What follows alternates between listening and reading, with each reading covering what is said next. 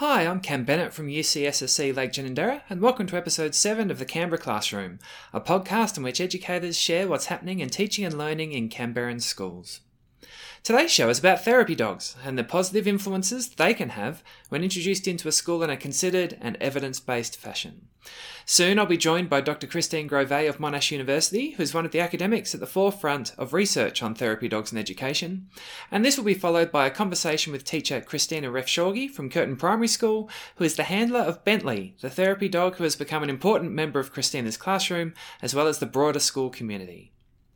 But first, a quick word from one of Canberra's students. Hi, I'm Richard Moyer, and I'm in Year 12 at Lake Ginninderra College. One of my favourite classes is physics with Alan Lyle. This is because it's really engaging and it helps me to understand the world around me. Dr. Christine Grove is an educational and developmental psychologist and a senior lecturer from Monash University, and she's joining me on the phone to talk about one of her key research interests, which is the use of therapy dogs in educational settings. Thanks so much uh, for taking some time to have a chat with me today, Christine. No worries. Thanks for having me. So obviously, I'm I'm most keen to talk to you about the research base that exists and, and is continuing to develop around therapy dogs in education. But first, uh, we should make sure that everyone has a really clear understanding as to what a therapy dog is. Um, I suspect that most people are familiar with service dogs or sort of guide dogs. Can you start by explaining how a therapy dog is different to a service dog or a guide dog? Yeah, absolutely, because they um, they definitely are different, um, and often people who um, aren't in the space or in this field um, do mix them up or think they are the same. Um, so therapy dogs um, usually have a trained handler, so it might be a healthcare professional, a parent, a caregiver, or it could be a teacher as well, or, or, a professional working in specific settings like schools, hospitals, even in court cases as well. One of our studies looked at the impact of therapy dogs in in court in courts. Um, and so the, the main difference then is the service dog is actually for someone or a person with a disability or a health care condition. So they're used and they're trained um, for different purposes from the beginning and they're used by different types of people as well. So service dogs also are usually allowed um, legally in all places because they are to support someone to see or to hear or identify if they're having a stroke or um, if they're you know having a diabetes um, circumstance where they need additional help. Mm. Um, whereas the therapy dog is usually used is for therapeutic purposes. Um, so they're used, you know, as a form of support um, in psychological intervention or with reading for students who might be a bit worried or anxious. Um, so they, they have very different purposes. Yeah, cool. And and how are therapy dogs traditionally used in schools? Well, it's very new. So um, when we say traditionally, um, I wouldn't be going back, you know, um, like 30 years or something. Yep. I'd probably be saying in the last five years or so, it's really taken off. Um, and what we're seeing is a lot of um, lack of evidence based approaches when therapy dogs are being used in schools.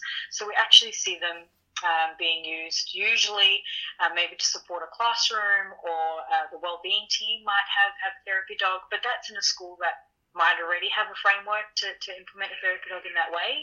How we see it a lot being used is the cute dog you know, school cute dog, and that's its purpose. Um, which actually, that is not the main goal of a therapy dog program, um, which is to support students or the school well-being teams um, per se. So traditionally, they use um, without really a strong um, guideline or framework, and that's what our research is seeking to do to try and address that challenge.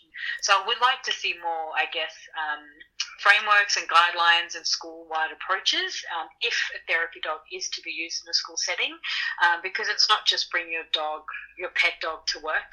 Um, it yeah. actually needs to be part of the fabric of the school, but through guidelines and policy. Yeah, great. And so, uh, can you tell us a bit about uh, what research does exist? Firstly, in terms of the the benefits that that therapy dogs can have when they're used, you know, uh, appropriately in the school setting?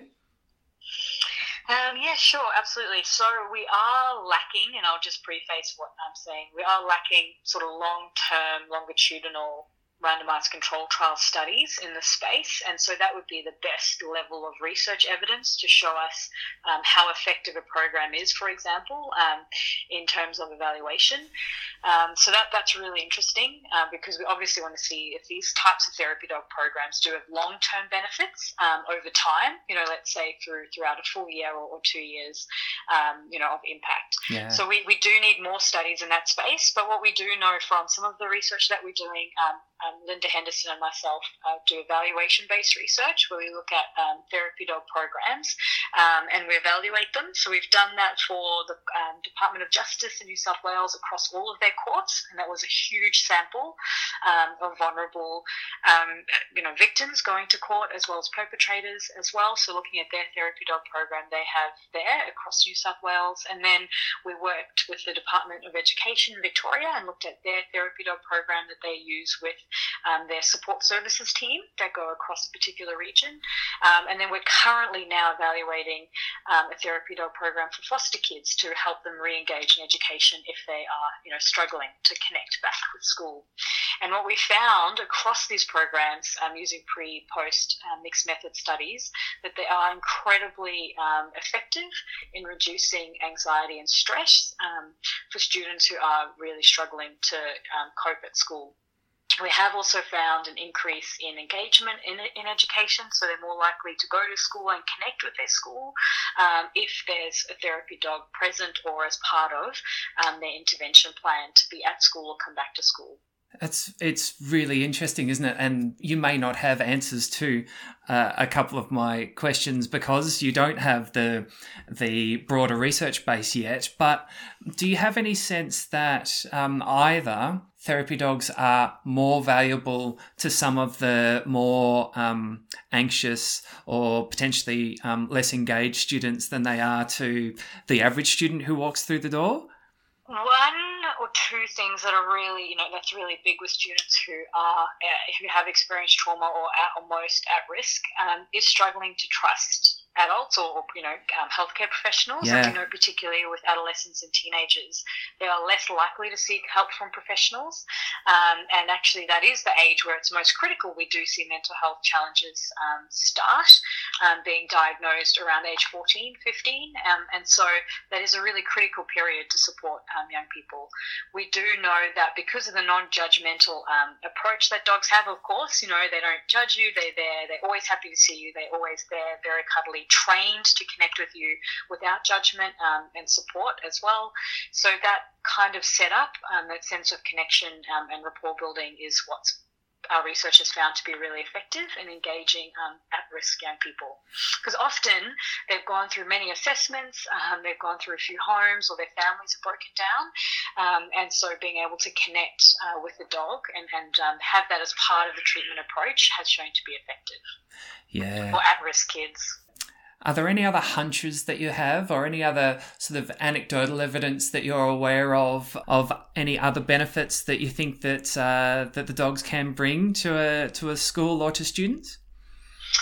Um, really interesting you say that because there's heaps of that evidence at the moment, um, actually. So if you do read any sort of you know impacts of therapy dogs, you read a lot of people's um, sharing their sort of case studies, I guess, their, their own experiences with therapy dogs. Um, my, my hunch will be given COVID 19 um, and students really struggling to get back into routines, in particular in Victoria, well, I think therapy dogs will be really helpful in these sorts of settings. We have seen them used um, in America a lot to help students re-engage in schools where they've had a trauma, so either a, su- a suicide or um, a, you know a shooting, a school shooting. Mm. And therapy dogs have been really instrumental in changing um, the sort of sense of connection in the school and safety within that school setting. Um, and so being able to use therapy dogs in that way, in a school-wide way, in, in particular areas where we are seeing high levels of trauma, um, I think I have a really you know strong hunch that that's going to be quite beneficial moving forward. In particular, with the study we did with the department, and we saw how therapy dogs were used in critical incidences, um, and you know, measuring the effectiveness of that, um, we found to be incredibly helpful having that support there for students who do want to engage um, when they're ready as well. And you know, just a reflection of when I used, because um, I've trained my dog Bronson to be a therapy dog, when I used him in schools, um, kids were more likely to say, oh, well, I'll go down and see Bronson, the therapy dog, than, oh, I'll go down and see Christine, the school psychologist. Yeah. You know? Yeah. So there was way more, way more, um, less stigma around coming down to the well-being team, um, you know, with the dog there as well. So that first step of engagement for youth is, is critically important for, for mental health support. And I think dogs are really going to help us um, re-engage and, and connect with kids um, post and, and during the pandemic. Oh, absolutely, and you can you can just see and sense all of the potential that's there, can't you? The um, mm. if we have um, teachers, or if if you were to have um, teachers or uh, psychologists or any people working in a school, would you have any particular advice to them in terms of um, things they need to think about before they introduce a dog into their educational setting? Yeah, absolutely. Um, great question. So we, um, Linda and Maya's research alongside this, those evaluations have been to create a needs-based assessment um, because not all schools actually need a therapy dog, um, and it's quite a big investment uh, as well. So, for example, who looks after the dog, makes sure it has breaks, um, ensures the dog's well-being as well at school, um, and is you know uh, has a strong relationship with that dog. it can't. It's not advised that the dog is used across across, um, you know, professionals, teachers or um, wellbeing mm. coordinators, and that actually has one handler that um, oversees the dog. So making sure that those kind of guidelines are implemented if a therapy dog is needed in the school. So yeah, I'm happy for anyone to email Linda and I, we can you know email through the needs-based assessment as well as some guidelines that we've just published um, for schools to check out and see um, if they're even need a dog um, and if it would be beneficial or helpful um, as well to implement a dog too. Fantastic. And, and alongside that, I guess, uh, are you, I'm trying to work out how to sort of phrase this question. Um, have you found that there are uh, common barriers that perhaps are in place for people who feel that a, a dog is um, appropriate for introducing into their school? Good question. Uh, there are definitely a bunch of barriers um, as well to consider as part of that needs risk assessment. So when you do the, the needs assessment and identify that maybe your school does need a dog or would be beneficial to have a dog here, then undertaking a thorough risk assessment as well. So what are the demographics in our school? Um, you know, is it uh, dogs accepted across? Would, would the dog be accepted across our school community as well? So that's wider than just the students. Um, so informing parents and, and letting the community know that there will be a dog being introduced in, you know, what way and how in the school as well is important. So that's part of the communication um, that comes out of the risk assessment. Um, are there students who have allergies or who have dog phobias and fears? Um, and so building that into the risk assessment um, as well for having a therapy dog and using it in the school. Um, and then communicating that out to the, community and the wider school community as well. So students as well as all, all teachers and, and, parents and families. and then actually implementing the dog in, in practice and how it will be used, um, and ensuring that those students who are scared of dogs, you know, are aware of exactly how the dog will be used um, as well. And if there are allergies, managing that through the risk assessment um, is important. Then, um, from that process, um, we have also developed a policy framework uh, to support schools of exactly what is our policy around using this therapy dog um, in our setting that's based on the needs of our students. Um, and so, then using a, policy framework to support its implementation um, is really important. And the reason why I'm so hot on guidelines, assessments, um, and programs uh, is because Linda and I have seen how much therapy dogs are used incorrectly in school settings and how expensive they are to implement as well. So having them and ensuring that they are following, you know, standardized evidence-based guidelines um, is, is critically important for their success. That's a really cool answer, that one, I think. Um, because sorry, it's very long. no, no, I think I think I think it's really good because um, because I think it is really important for people to understand that there really is um, uh, there is genuine thinking and, and evidence behind all of this, as you say, instead of it's not just taking a cute dog in a school. Exactly, or taking your pet to work kind of day. Yeah, that's um, right. Which is often what happens. So um, we have the sort of three categories: a therapy dog, um, service dog, and then your pet. Yeah. Um, and that's very different to taking a therapy dog versus a pet to, to school and using it in the classroom because all therapy dogs have to have gone through training, um, you know, and accredited through a process so they're safe, um, able to engage with, you know, vulnerable young people too. So if they do, um, you know, react to the, the, dog, that the dog doesn't react or respond um, at all in an adverse way. So there has to be guarantees around the dog's behaviour um, as well as how the handler will manage that dog's behaviour too.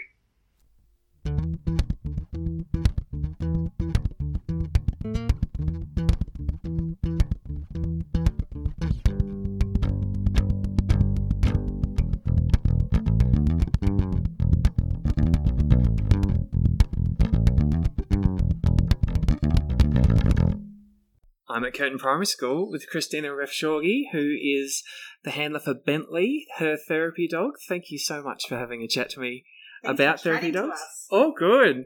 So, before I ask you about the role that Bentley has at the school, um, a huge amount of training goes in to um, to a therapy dog. Can you take us through exactly what all that involves? Sure. So it actually all started with a very careful choice of breeder and um, breed, if you will. He is a crossbreed. Um, he is a Groodle, so he's a golden retriever crossed with a poodle. And I chose this breed because of the hyperallergenic qualities, but also because golden retrievers are known um, very intelligent dogs, and so are poodles. But also the retriever qualities lend themselves to therapy dog work beautifully. So I researched the breeder and I spoke to her about the qualities that I was looking for in a puppy. And so I didn't just get any puppy. I got a puppy that had the best possible chance of being successful in this role. There were no guarantees. Um, but when this puppy in his litter of eight was offered food, um, the other puppies ran to the food and my puppy ran to the person. So that was an indicator that he was very people orientated. So it started with that. So then I got a phone call saying, much quicker than I expected, I have to say. I, there was a minor panic around how quickly I had to turn things around for a puppy. Um, that they, she thought I had a puppy that would be um, good at the role, and turns out she was absolutely on the money. His training started the second he came home, and I'm not talking about formal training, but I'm talking about being social. So he came with me to pick up a friend from the bus station where there are lots of buses and loud noises and rolling suitcases. He came here when he was about 12 weeks old, just in my arms, just to see the children. In fact, to the point where when I brought him back about six months later, they didn't believe it was the same dog because he had grown so much. But um, it started really early.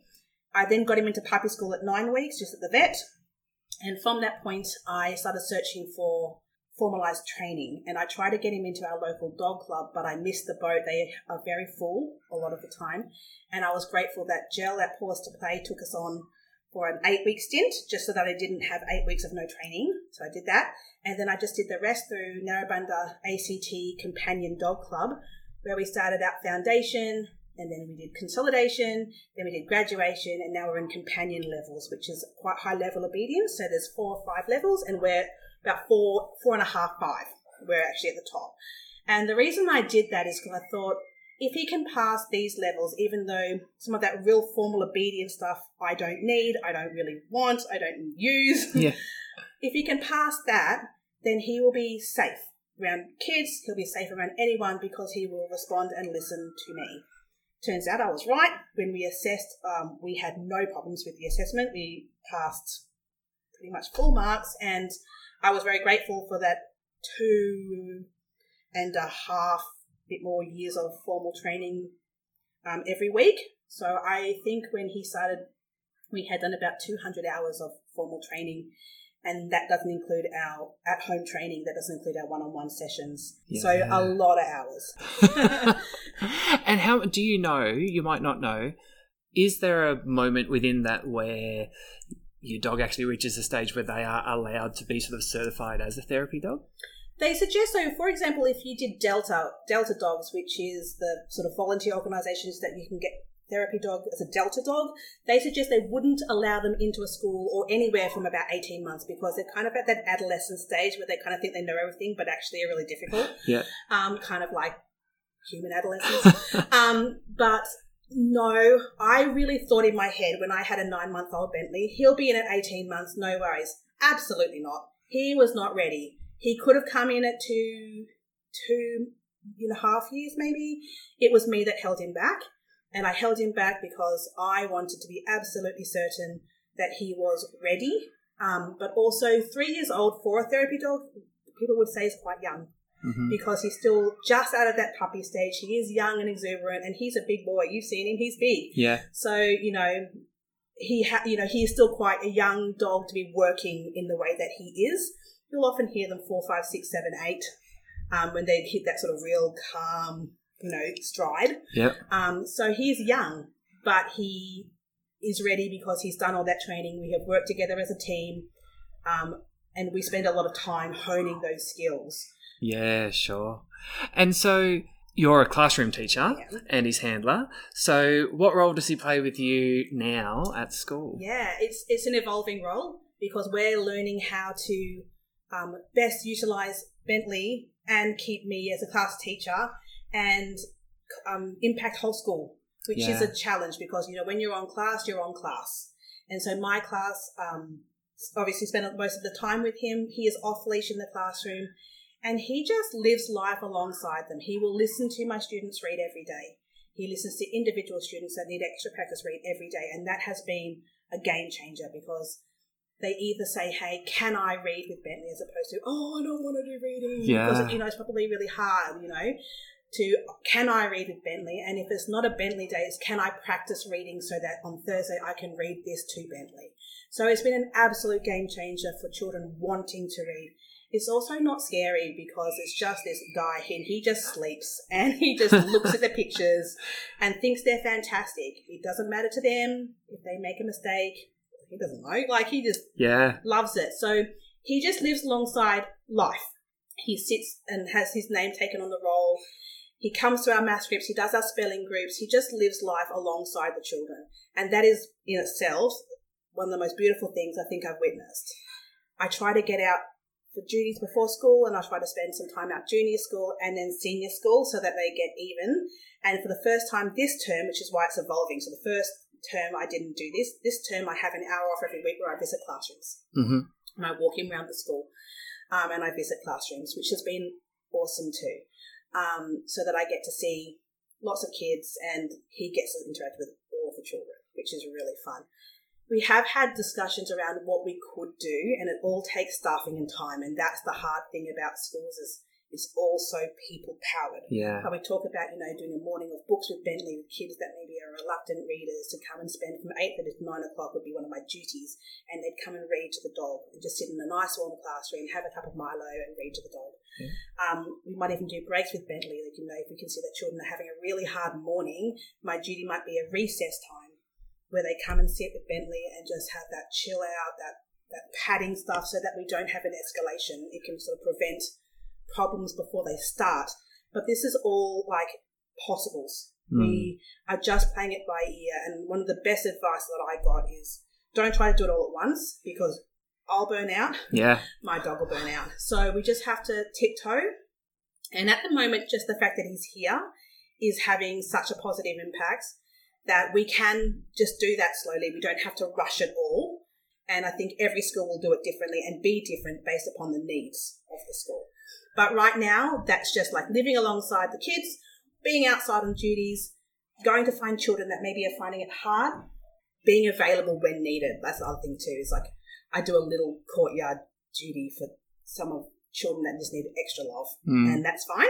And we do that, and that's my duties, Yeah. which is cool. But it's just it's evolving game, and it will evolve as our children evolve and our needs evolve. Yeah.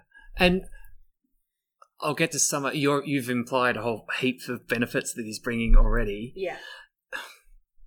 I was kind of going to ask. I realized that I was going to ask the wrong question. I was kind of going to ask like which of the kids who respond best to him. Yeah. That's probably not the right question because you might have lots of kids who don't need lots of the benefits that he can bring who still respond really oh, positively to him. Oh. Is the better question like who are the kids or what kinds of kids do you find he has the greatest impact with? Good question. I think in varying respects and what's visible. Like I think that's hard to answer because for some children it's really visible because they'll tell you. Yeah. Oh, I'm so excited it's Thursday, or you know, why did you have to? I got I was sick last week. Why were you sick on a Thursday? You know, like because I have control over this, right? but why can't you be sick on Tuesdays or Wednesdays? Because Mondays and Thursdays are Bentley days. You know, like you know, is that real? I'm hanging out for Mondays and Thursdays because on Mondays and Thursdays he comes. So one of the reasons I targeted Mondays was attendance, Mm-hmm. getting kids to school. Because if we can get kids to school on a Monday, then it sets us up for a week. Yeah. But if we miss a Monday, if they come on Tuesday, still wonderful and we'll hopefully keep them, but they've missed that really crucial day to set them up for their week of learning. So that's part of the reason that we always targeted Monday. Um, so I think it does vary, but it could even be those children that are terrified of dogs. Like, this is always the question we get. What about those kids that are terrified of dogs? Yeah, for some children in some countries, dogs are weapons Mm. right? So, fair call. I have, you know, there are children here that have been hurt by dogs, um, chased by dogs, bitten by dogs, right? Fair enough to feel scared. If it means that they start to overcome that fear, that in itself is massive. I had a child today for the very first time in her life at 12 years old has touched a dog. Mm. And she was like beyond proud of herself. And she said, it feels like a cloud. and that's what he does feel like, pat. It feels like touching a cloud because he's so soft. But that for her is massive. She's not going to run a mile when she sees a dog walking towards her, coming on, you know, on a walk or something. And one in three Canberran households own dogs. So for a child that is scared of dogs, that's a really big impact that they mightn't go to their friend's birthday party because they have a dog. So if they even have a way of approaching a dog safely or know that not all dogs are to be feared, Mm. that's a huge change in their life, even if it's not the reading level or the attendance level or the engagement level. That still is a massive impact. So I think I've had, since Bentley started coming, even as a soft entry, I counted about 25 children that had never, or terrified of dogs, who had never touched a dog, that are now patting Bentley regularly and Mm. happy to see him and excited to see him and run to him, which is huge. Um, but I think in different ways, it impacts every single one of them positively. We even have some children that, due to their religion, cannot touch dogs. But one of them said to me today, just the fact that I can see him looking really happy makes me happy. And so I think it doesn't even have to be about touch. It's about a presence. It's about another living creature that they are bonded with that is so impartial, empathetic, non judgmental that it doesn't require a lot. It's just a presence. And even if he turns up twice a week, he turns up twice a week for 40 weeks, that does make an impact. Yeah. Massive impact. Yeah. So I think someone's really visible and some of it's invisible, but just as important. Yeah. And and were all the were all the benefits that you're seeing ones that you were expecting? Some, the reading levels I had hoped. The reading stuff I had really hoped because I'd read all the research. I Yeah. was like, oh, that'd be so amazing. And I'm like, I don't, I, I understand it because he's just a nice, he's just nice to be around. But really, he lies there and just stares at them lovingly. like, like, actually, like, how amazing would humans be if we could have the same effect? He just loves the fact that they're reading. And, you know, so I had hoped that one. Some of the other stuff of just the pure joy when he does something ridiculous, like Mm. today he had a wonderful time just rolling on the carpet over there because they'd eaten recess and here, it's raining, and so it had all great smells, and he was just rolling on the carpet. And I had somebody like tears streaming down their face with laughter. Like, right? Like, I can't do that. Like, Yeah. I am not that funny. Yeah. You know? so that in itself will be a lasting memory for that person. And all he did was roll on the ground. but it's things like that. Like, it's just so natural that Yeah. that's what blew me away the most. You know, I can put in place all my plans or whatever, but actually, the best thing I've done is actually let him just be him. Yeah. And I had a trainer once because he does love a roll, loves to roll. I had a trainer. I was trying to train him out of doing that here. I just I don't mind if he does it in the grass outside, whatever. Mm. And a trainer said to me, "Why are you training him out of that?" And I said, "Because he's a therapy dog. He shouldn't." And she goes, "What do kids do when he sees that?" I'm like they laugh. She's like, "Why would you train him out of it?" Yeah. I was like, "That's a really good point. Yeah. I, I need to think of it differently. Like he's not harming anyone. He's having a lovely time. His joy is spreading joy. Gonna let that one go. Yeah. That's the one that I'm not gonna worry about. But um, I in my head I was like, oh, he can't. He must. He must be absolutely perfect. The fact that he does make mistakes sometimes, like um, today I asked him to sit, and he was like, mm, really rather prefer to lie down actually. so he lay down, and I said, Bentley, sit. And he's just like. Nah, like, I think I'm going to lie down. I was like, oh dear, Bentley hasn't got his listening ears on today. So do you ever, does that ever happen to you when you leave your listening ears at home? They're like, yeah, yeah, yeah. So that's okay. He's pretty good most of the time. And so you've got to think of it like that for you. You know, if you have a bad day, you think, well, most of the time I have pretty good days. It's just a moment in time. So actually, that is perfect for teaching moments for well-being Mm. and for um, self-image. That everyone makes mistakes. My therapy dog, who is highly trained, well-behaved, does all the right things, didn't actually want to sit, but that's a teaching moment Mm. right there. And I didn't orchestrate that. He orchestrated that, and it was fantastic because later that day, when one of them had a moment, said, "Oh, I haven't be ears like Bentley today." I was like, "Yep, come back with yours tomorrow, please." you know, but that was beautiful. It was a beautiful way around that problem. Yeah.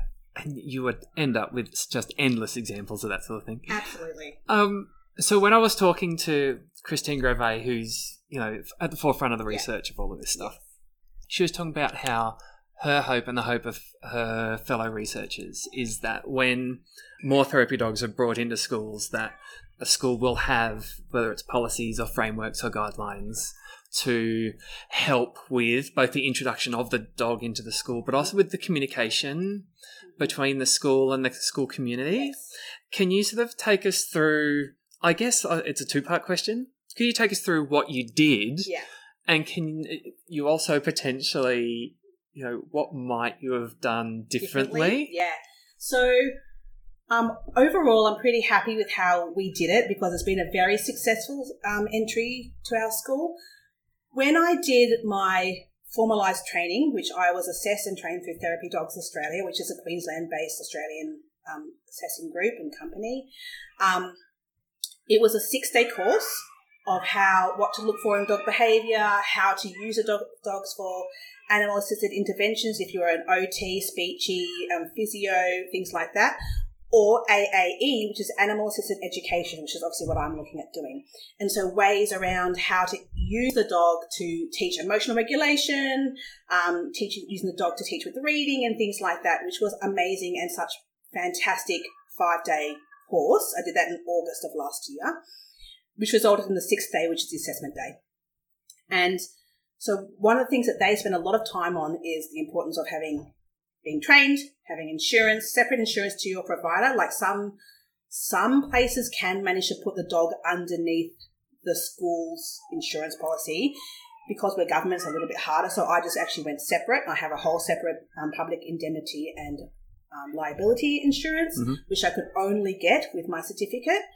Um, they talked about having a risk assessment in place, policies. Um, I've obviously done animals in schools, which is an ACT education um, expectation if you have an animal in schools. That one was interesting because not much of it actually related to us. I still did it because they're really looking at animals that are on site, Okay. that stay Yeah. on site. So we're looking at chickens, you know, turtles in classrooms, Yeah. fishes in classrooms, whatever. Like not a dog that comes in and then leaves again. So I still did it, but um, I kind of didn't fit the boxes, if that makes sense.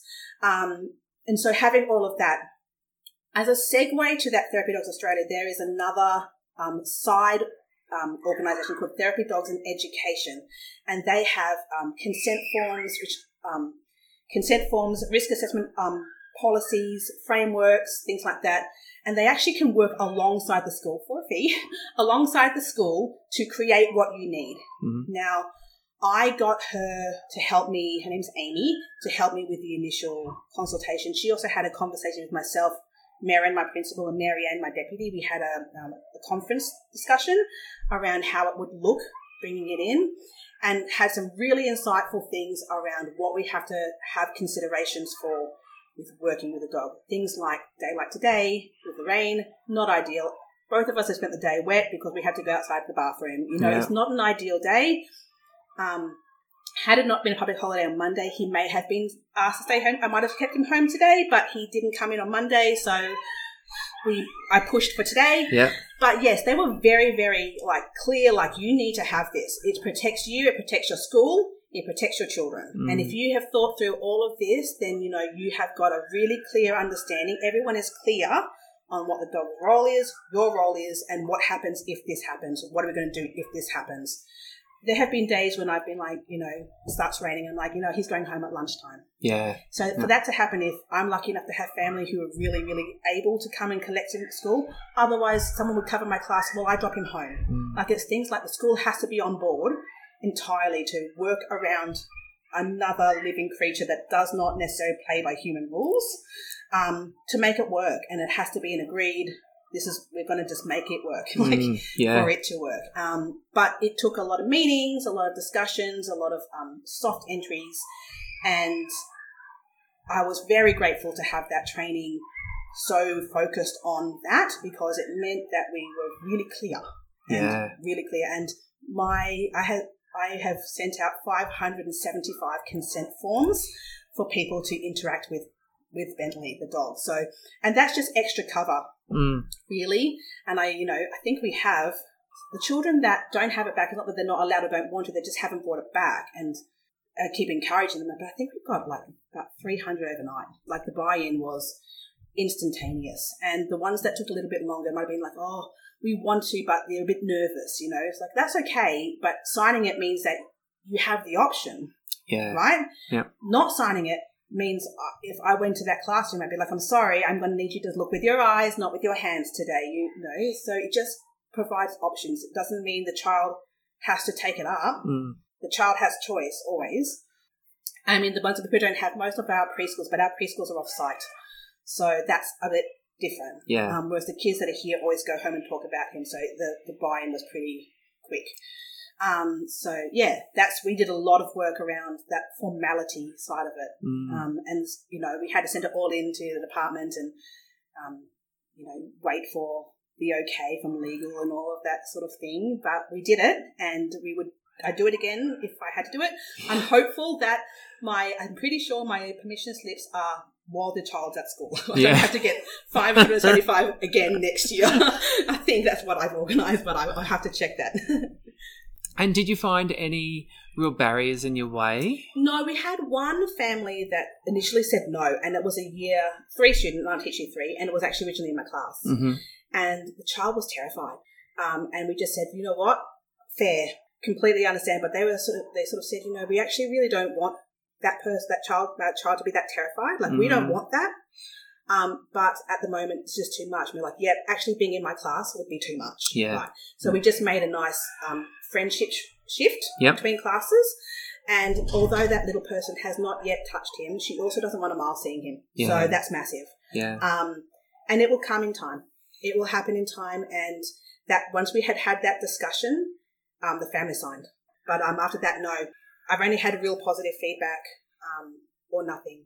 Yep. Yeah. Yeah. Yeah. And so, looking into the future with him, is what's happening now, which obviously is going brilliantly, and you're just going to get new kids in to have the same experiences with him, Yeah. or do you see other things which you know you'd like to really bring in or try Yeah. with him? Good question. I, at the moment, because I love being on class, um, I still see him as mainly having a class that would have the most exposure to him. Yep. Because I don't want to come off class. But I guess when we look at our classes, we might look at who would who would benefit. Maybe it's about reading. Maybe who would benefit most from having a dog to read to in the classroom. Like who?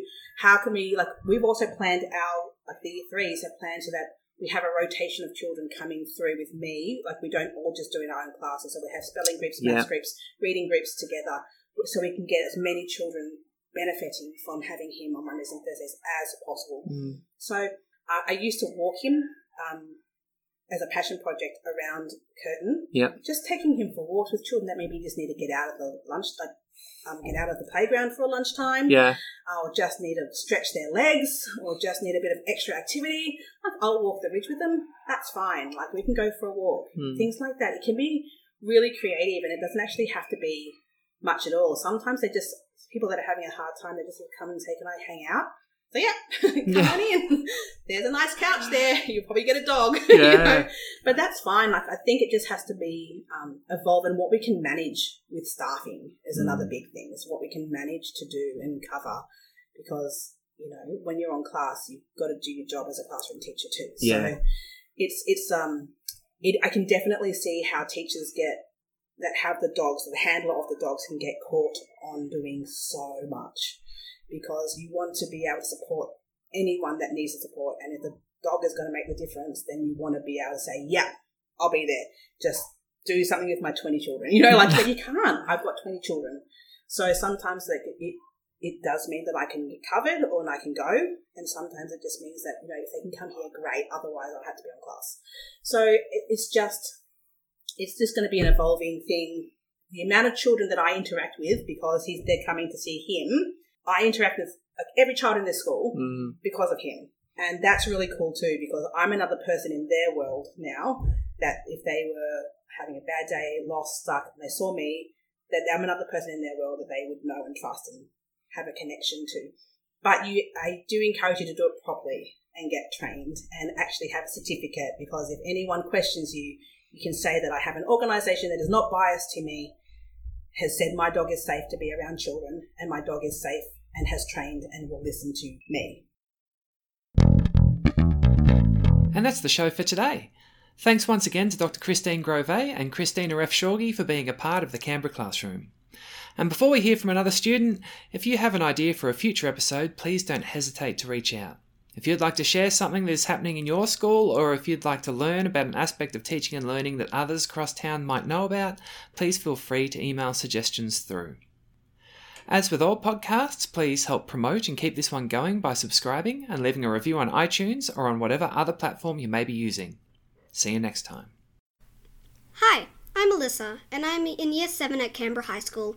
One of my favourite classes is Food Tech with Paul Kinsella because I get to eat whatever I make. The Canberra Classroom is a product of Lake Ginninderra College. The podcast's graphic design is by Dana Packham, and her fellow teacher, Brent Greer, manages the media and marketing. Year 12 student Jackson Bryant created the original theme music. Your host is teacher Cam Bennett, who flips his classroom at www.openingclass.com.